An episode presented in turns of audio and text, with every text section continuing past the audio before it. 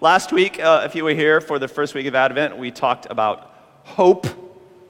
Um, specifically, we talked about the message of hope that is the Jesus story and how it's wrapped up in, in, in the promise of a coming age of eternal life with no death and no decay. Let's hear it for eternity with no death or decay. Yes, yes, pro, pro.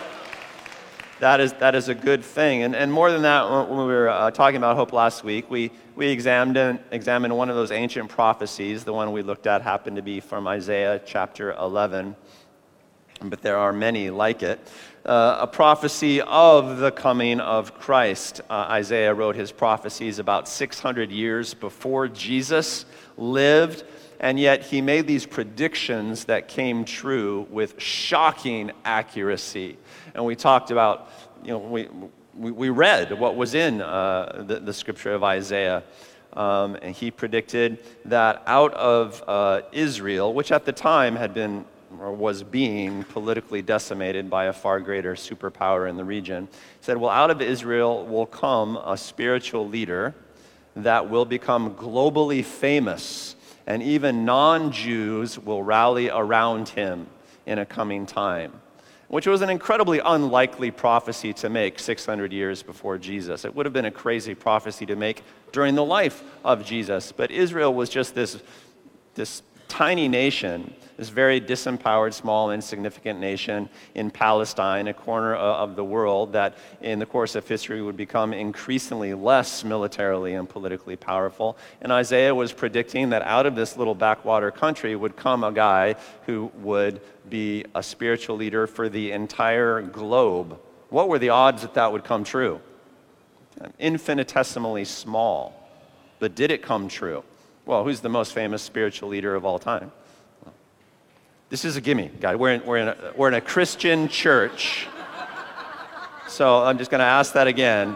Who's the most famous spiritual leader of all time? Jesus. Christmas is coming. You guys are going to want to get on that. I want to get on it. All right.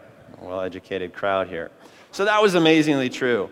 Um, he said uh, another great prophecy that, that, he, that he made was that uh, all, Israel was being destroyed at the time. Israel and Judah were being taken into captivity uh, at the time that Isaiah was, was operating.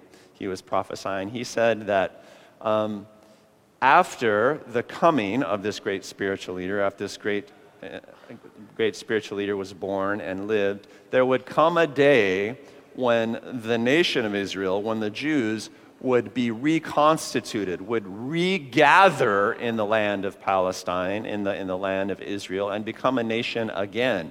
It said that God would gather them from the four corners of the world, that all these exiled Jews would return after this Messiah came, and Israel would be reborn as a nation, which happened. And in, in some of your lifetimes, it happened uh, just in, in, the 20th century, midway through the 20th century. What were the odds that that would come true? Can you think of another nation that was wiped out in the early years AD and then reconstituted in, in, in global life later in history? What were the odds that that prophecy would come true? Infinitesimally small, but it came true. So, snaps for God's prophets. You read the Bible, it's just like, stunning. I don't know how anybody can be cynical about this book. Like, if you actually read it and see what's there, it's just mind blowing the content that you find in it, and people brush it off. And it's like, oh my gosh. But I'm digressing. A third major prophecy in the passage of Isaiah that we read last week had to do with the coming age said, well, there's going to come an age and it's going to be eternal. There's, to, there's coming a time, people, when God will see to it that there will be no more death and no more decay. And, and the lion will lie down with the lamb, and children will play with poisonous vipers, and nobody will hurt anyone. There'll be no conflict. Now, that sounds like a pie in the sky sort of prophecy and you would say to yourself, that is ridiculous. What has that guy been smoking? I'm not really sure they smoked that stuff back then, but what, you know, it's like he's, he's been, you know, he's been in his cups. Um, you would dismiss it, except that everything else the dude said came true. Every unlikely thing the guy said came true. And so you would be inclined to take it seriously. This prediction of a coming eternal age with no death, decay, and nothing but peace. You would be inclined to take it seriously. And to take it seriously means you would be inclined to hope you would be inclined to expect that something really good is coming. I mean, even if you don't know exactly how it's going to work out and how it's going to be, you'd be very hopeful. And that changes everything in life. It changes the way that you live life. If you dare to hope that the future is somehow secured in a good way, all we have to do is get there with hopefulness uh, and faith. Anyway, that, uh, you know, that was a good sermon, I think. Yeah, I think. Yeah, sure, it was good. It was good. Uh, and it was a very positive sermon. One might even say it was filled with, I don't know, good news. Good news. Good news that could really make a difference for you. You might say that it contained tidings of great joy. Yeah, just to coin a phrase. Uh, anyway, that's what the angels would ultimately call it. The angels would ultimately call it good news and tidings of, of great joy. And that's what we're going to talk about today. We're going to talk about a very famous message from some very famous angels. Uh, we have the Advent candles in, in front of us today. Um, typically, there are four weeks of Advent and Christmas and Christmas, and each of the candles in centuries old Christian liturgy represent a different thing. The problem is that there are so many different Advent traditions that what the candles represent depends on what church you're worshiping in. But one very common sort of liturgy that have to do with the Advent candles is that they, they represent sort of a progression in the Christmas story. So the first candle that we lit last week represented the prophets of old who had a message of hope. And that's why I preached on the prophets of old, because I'm really liturgical. And, and then the second candle uh, uh, represented the angels, the angelic message about Christmas. That's what we're going to talk about today. And then the third angel represents the shepherds and their role in the story and everything that they mean for us. And then the fourth candle uh, would represent the magi who came from afar, the seekers who discovered. Maybe some of you are here today and you're seekers. You're still working it out but you care enough to actually make the journey, to make the effort. And then the final candle will be the Christ candle, of course, the illumination uh, for all the world. So today we're going to talk about the angels, but I think we need a warm up question because a lot of us stayed out late at the concert and we're a little bit tired. And, uh, you know, Blue Water Christmas concerts, um, you know, I think of. you know, heavy metal concerts and mosh pits and things like that. It's very similar. You're very tired. So warm up. Here's a warm up question. I've asked this before. Are you a happy person? You a happy person? Are you an unhappy person? Uh, on a scale of 1 to 10, how happy are you?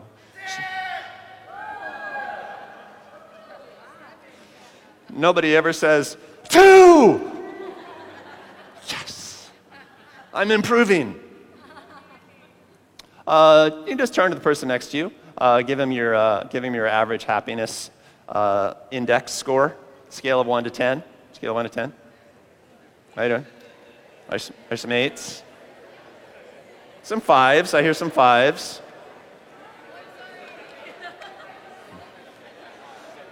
There's some people patting other people's shoulders right now. It'll be okay. It's good. No judgment. Whatever your score is, is your score. Let's be honest here today. I read some happiness surveys this week. Happiest country in the world? Happiest country in the world?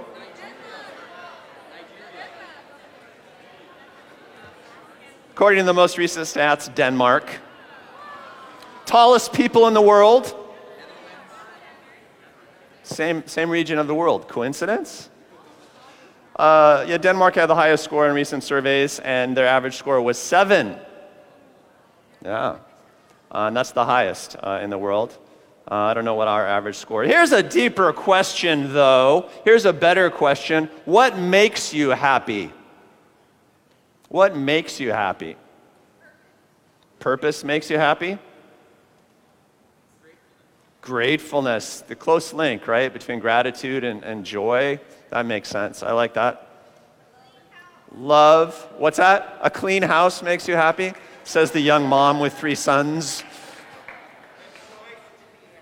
A choice to be happy. Yeah, I mean, it, joy is a virtue that we need to cultivate like the other virtues, I think. We've certainly talked about that a lot at, at Blue Wire. I had a friend uh, back in my academic days who was a neuroscientist, um, sort of a, a cutting edge neuroscientist. Um, I really loved this guy. I really hated what he did. Uh, he like would remove pieces of monkeys' uh, skulls and put little electrodes in there and, and study their brain activity. I was not into that. Um, but what he studied was joy. Uh, he studied like you know pleasure centers and, and satisfaction responses and what you would call joy. And, and he and his colleagues in this area of neuroscience research had a working definition of joy. The best definition of joy, the thing that got joy response from primates, you know, monkeys and humans alike, uh, was something, something like this getting more than you might reasonably expect. That that was sort of the core definition of joy, getting more or getting better than you might reasonably expect in a situation, out of an experience. Uh, in other words, when things are unnecessarily good, that makes us joyful. That's what sort of triggers at least physical expressions of joy in, in, in people and, and primates. There's, in, in, in strong joy reactions, there's some element of relief or surprise, something like that. Like, wow, that worked out really well you know, surprisingly well. That needn't have worked out so well. There needs to be something like that. One thing I love about the Jesus story is how unexpected and surprising it is, right? If, if there's any, any story, any of the grand stories in the human narrative that represents a moment of joy, I think, you know, it's the Jesus story, it's the Christmas story, it's the resurrection story. I mean, there are a lot of these examples in the life of Jesus where you say, well, that worked out unreasonably well you know, the healings that he does, the miracles, the feedings, you're like, this could have gone more reasonably than it did. And all around Jesus, all around the Jesus story, all the time, people are, are, I think, having these joy responses as a result. It's like, wow, that was unnecessarily good. And we have great Christian words for things like that. Gratitude is a great Christian word. Grace is a great Christian word, right? Grace, getting something good that you didn't deserve, getting something good that was not necessarily going to happen. Uh, grace. Mercy is, is another one of those things in different ways. It's just, it's just good. Things are generous.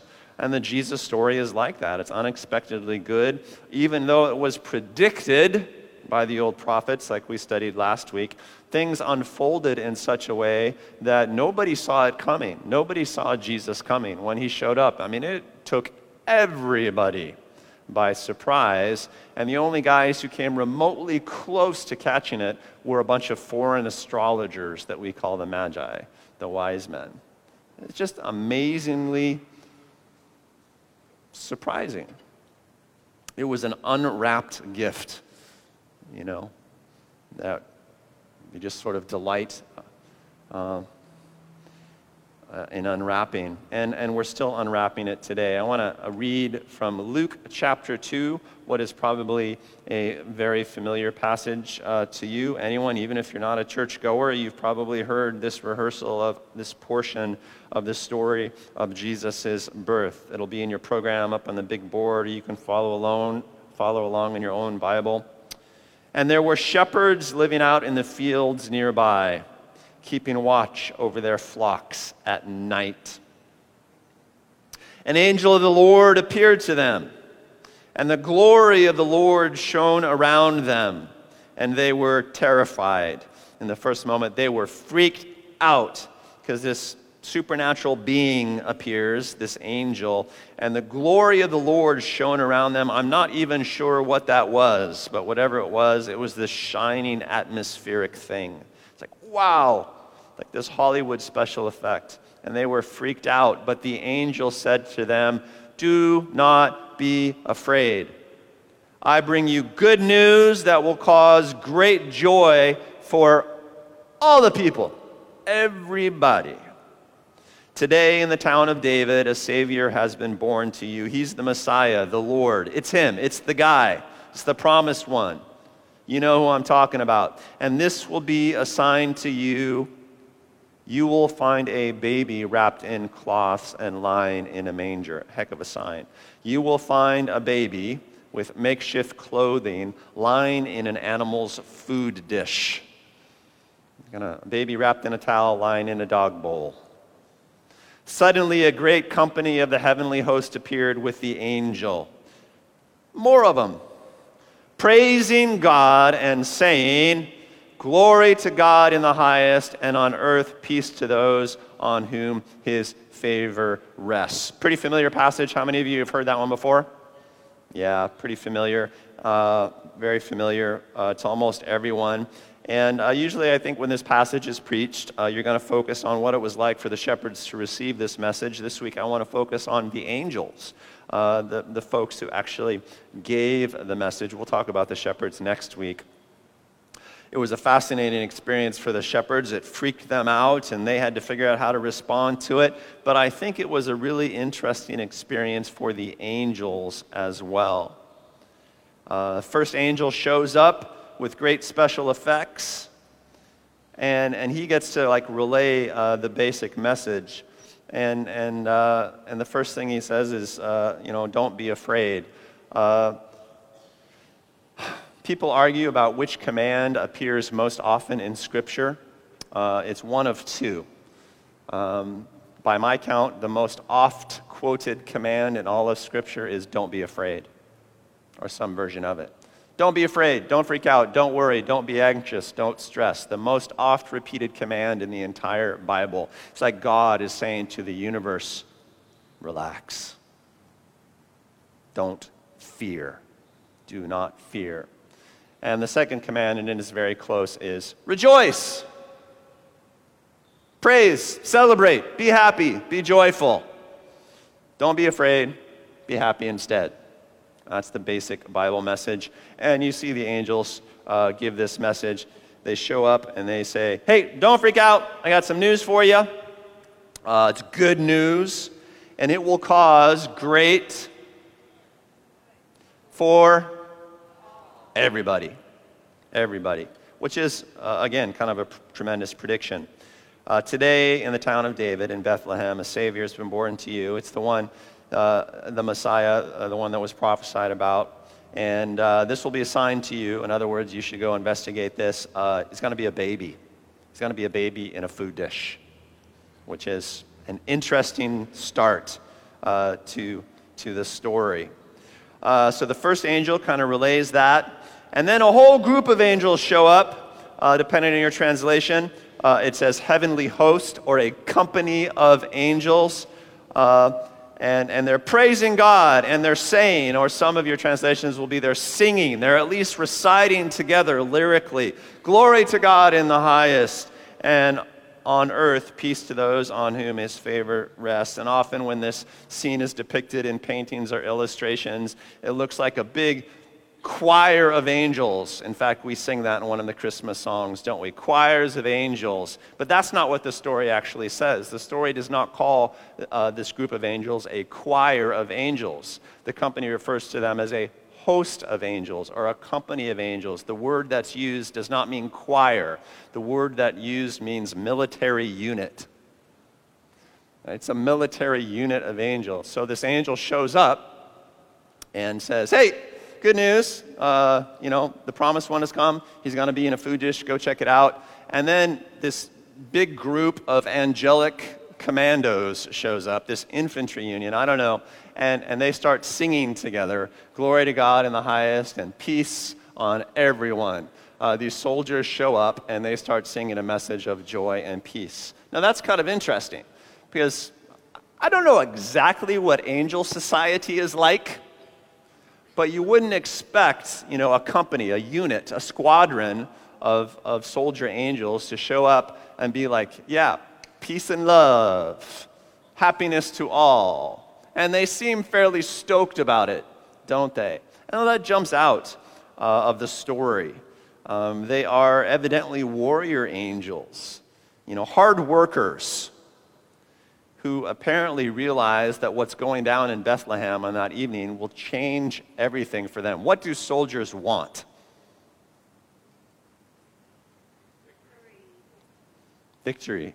Why? It's pretty easy. Peace. Yeah. It's hard work. It's hard work what they do. I don't know exactly what kind of fighting these angels were doing, but they're pretty stoked to declare victory and peace. They're pretty stoked to, to declare that it's over. And they do it with a birth announcement. It's just crazy uh, the way that this sets up. It's so interesting.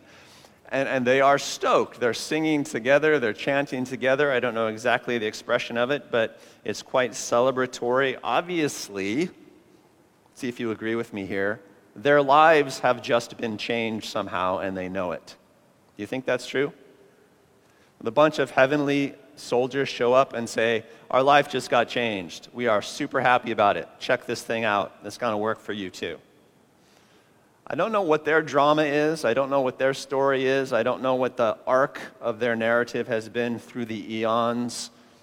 But they're pretty stoked about this event. And I'm looking forward to hanging out with some of them later on in that age that Isaiah prophesied about and just getting their take on events. But it's very interesting. They burst into our dimension and they're like, this is awesome. Celebration. How would we celebrate? Are you guys good celebrators? Who's a good celebrator? Yeah. All right, Steve, stand up and celebrate. You're going to do five seconds of, of pure angelic host style celebrating. All right?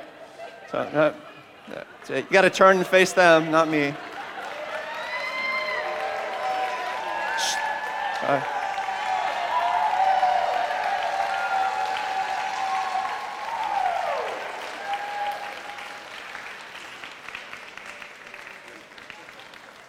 Something like that was sort of the mood of, of the evening. Silent night, holy night. I'm not so sure. I think it was more like that. Uh, in any case, the, you know, the character of the event is, is given. The angels say, This VIP was born. Uh, it changes absolutely everything on earth for everyone, is, is their message. Uh, it's going to change things for Israel uh, for sure because it's their promised Messiah, but the angels say, oh no, this, this is everyone, for all people, for every, every group, all ethne, uh, and all on whom God's favor rests. That word favor is another interesting one in the original language. Eudokia, I believe, is, is the Greek. Uh, and, and literally it means something like passion or, or, or will, you know. The, uh, I, they often translate it uh, favor. Um, it's a, but it has a, a connotation of desire as well, yearning you know? Um, it's a passionate uh, story.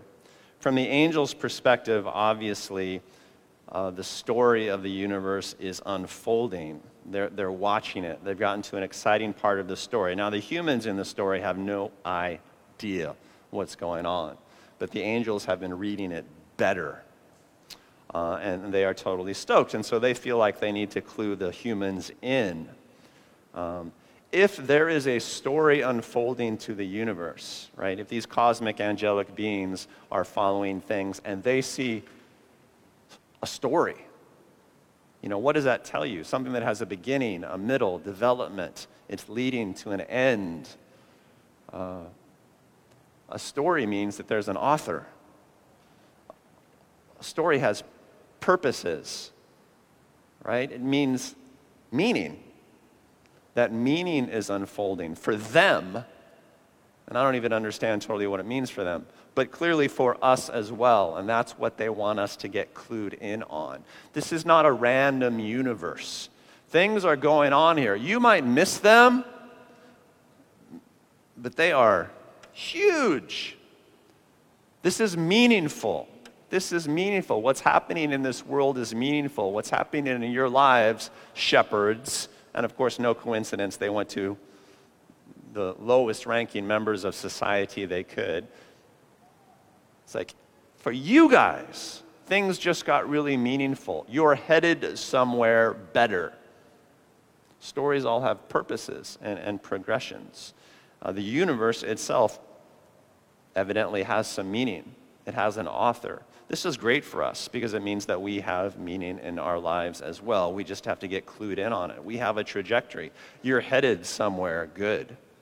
You're headed somewhere good. Don't screw it up. It's, it's a basic way to put the message. You're headed somewhere really good. Turn to somebody and say, Oh, no, you're headed somewhere great. And I think most people show up to church for the first time because they're wondering if that's true. They're wondering if the story of their lives actually have some meaning, if, if their life actually has an author, someone who's sort of guiding the progression of events. And our testimony to those seekers is always, oh, yeah, you're headed somewhere great. Cooperate, get in on it, get in on it.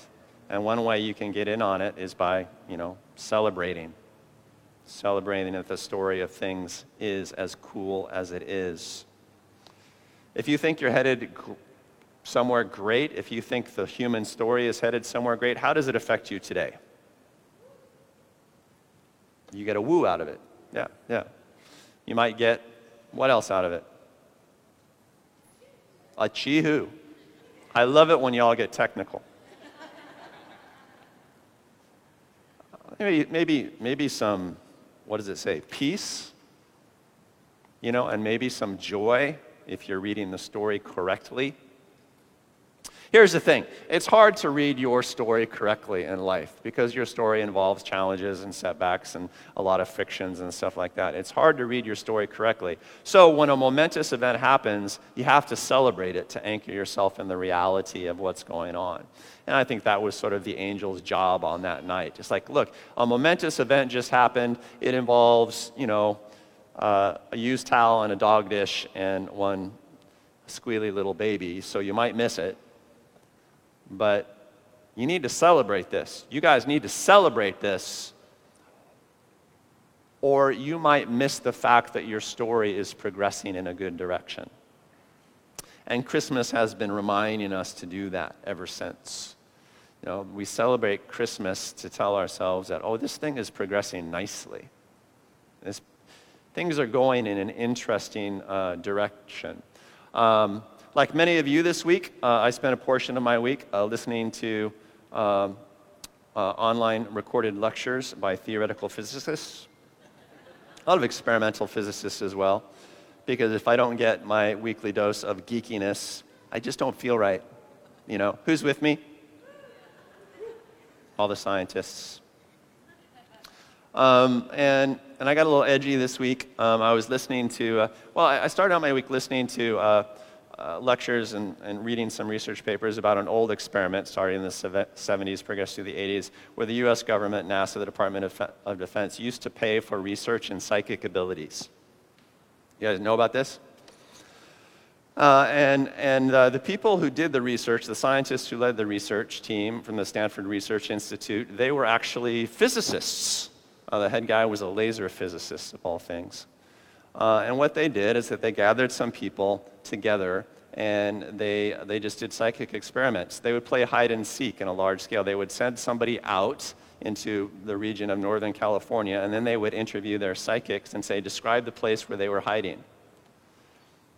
And they started getting some eerily accurate results. And they started quantifying them, and they discovered that people who were asked to do these crazy hide and seek predictions, with practice, actually got better through time. And by the end of the experiments, when the government finally pulled the plug, they produced uh, an experimental positive effect greater than that um, of uh, one analogy the scientists used, greater than that of aspirin preventing uh, heart events. How many of you, middle aged, elderly people, take aspirin or some sort of blood thinner, right? So the studies on that show less positive effects than the studies on psychic abilities by these physicists. 20, 30 years ago. By a factor of 10.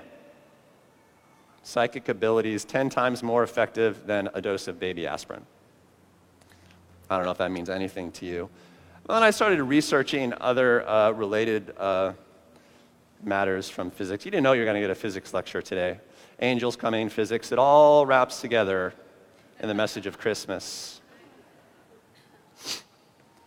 Um, uh, I started uh, reading again and listening to some lectures that I hadn't listened to on the observer effect in physics. In quantum mechanics, now I'm getting some nods, yeah. In quantum mechanics, uh, scientists have discovered, to put it really simply, that watching an experiment affects the outcome of the experiment. So you're just you're watching some atomic particles interacting together, uh, and whether or not you watch closely determines what happens to the particles.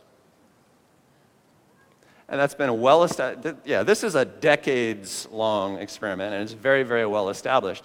So, what scientists have done more recently is that they've put observers in front of subatomic uh, particles colliding, human observers, and then told the observers not just to observe, but to influence with their minds what happens. And they've discovered very strong effect. That when you, you know that experiment, some of you will, 5% of you will know experiment, the double slit experiment, where it has to do with light beams, and sometimes light behaves like a particle, sometimes it, it behaves like a wave, like just sort of a wave of energy. Sometimes it's a grain of sand, sometimes it's just a breeze, just to put it in human terms. And I'm, I'm being really, really simplistic about how I'm describing this, of course. I'm not smart enough to understand everything about it. But um, if you observe the experiment, it has been shown that you influence whether light behaves as a particle or as a wave. So they started training people to observe the experiment and to want particles. And when they've trained these people, it turns out that they can turn light into particles instead of waves. And then when they train people to turn light into waves instead of particles, they get that effect. And some people they've discovered are very contrarian, that if they train them to turn light into particles, then they turn it into waves at a statistically implausible rate. Right? And this has to do with breaking down the wave function for those of you who have actually studied physics. Does that freak you out? On the subatomic le- level, what you want to see influences the substance of the universe. And there are lots of other experiments like this. And so, really cutting edge theoretical physicists are now talking about whether or not the universe has a mind. Serious, serious guys are now looking at this. And they're statistically quantifying the effect of the behavior of particles of the human consciousness. It's all very matrixy. Why am I talking about this ridiculous stuff? The stuff that has nothing to do uh, with faith. Here's what I'm saying Christmas is a great time to deeply consider that there's a lot more going on with the universe than cynical people might think. And we have loads of evidence to support that thought. Whether you're talking about crazy prophecies from 600 years before Christ that predict historical events with breathtaking accuracy, unlikely events to boot, or angelic beings from whatever dimension they live in coming to report great joyful things are unfolding on the planet or experimental physicists, physicists who produce evidence of seemingly spiritual things in the physical universe. Wherever you go, what we're discovering in the human story is that things are a lot more miraculous and wondrous than cynics might think. And it's all very humbling. And I, for one, find it very freeing. How about you? We're just not as smart as we think we are. And that's kind of good news. You know, we're a little more limited in our perceptions than perhaps we should be. And I find that good news. You know why? Because I'm not a naturally happy person. And I need good news. I need tidings of joy. And you know what else I need? I need the ability to celebrate them, or else I'm going to lose track. I just lose track. I'm just too human. You know? And so even I, yay, even I need to celebrate. I need to put on a stupid hat on occasion. I did it once, don't ask. I gotta take it easy. I gotta, I gotta figure out what, what you know, my response is gonna be. You know, whether I need to stand up and pump my fists and scream or get together with my soldier buddies and, and clue somebody in or just, or just share the news. Uh, which is a great Christmas uh, tradition. So, what to do? What to do? What's the takeaway point from these musings on the Christmas story and theoretical physics? Uh, I, I, would just say this look, if, if there's a message of joy that informs our understanding of the nature of life, the universe, and everything, and if we have that message of joy, then even if we can't be sunny all the time, we at the very least, I think, need to celebrate right now. And my question for you is what are you going to do to celebrate Christmas? I mean, really, really. What are you going to do to celebrate Christmas? And, and everything that it means. What are you going to do to celebrate hope and joy and eternal peace? Because that's kind of a deal. Eternal peace. It's kind of a big deal. Is there a bigger deal? Eternity, no death or decay. That's kind of a, that's kind of a showstopper right there. That changes everything for all people. And the message that we're sharing is nothing less than that message. It's a nuclear bomb of goodness that changes everything in the universe for all time. And I think that's worth a high five.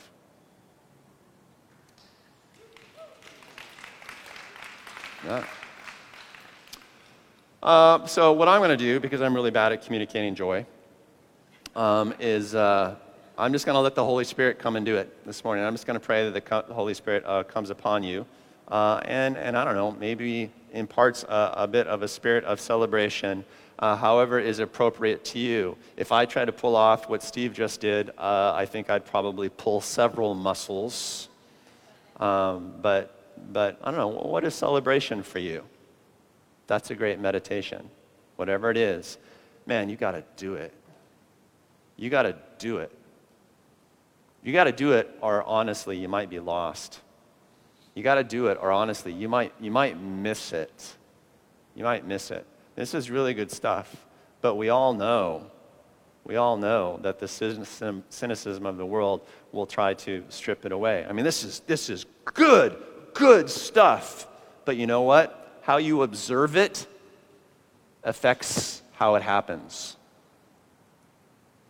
The spirit that you bring to it affects the substance of it that it has in your life and in the world around you. That's how powerful you are. The very fabric of the universe responds to your expectations, to your hope and faith and joy.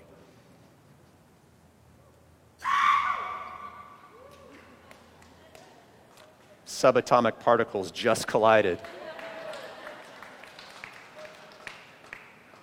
That's the message. That's the message. So, Holy Spirit, uh, I pray that you would come and, uh, in a spiritual way, impart the reality of the Christmas message. This thing is progressing.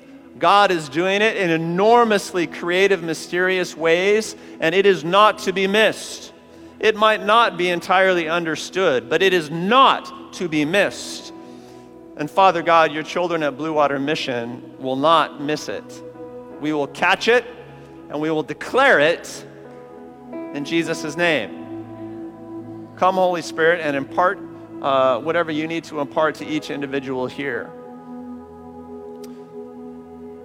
Uh, spirit of celebration, hope, faith, joy, peace, whatever it is.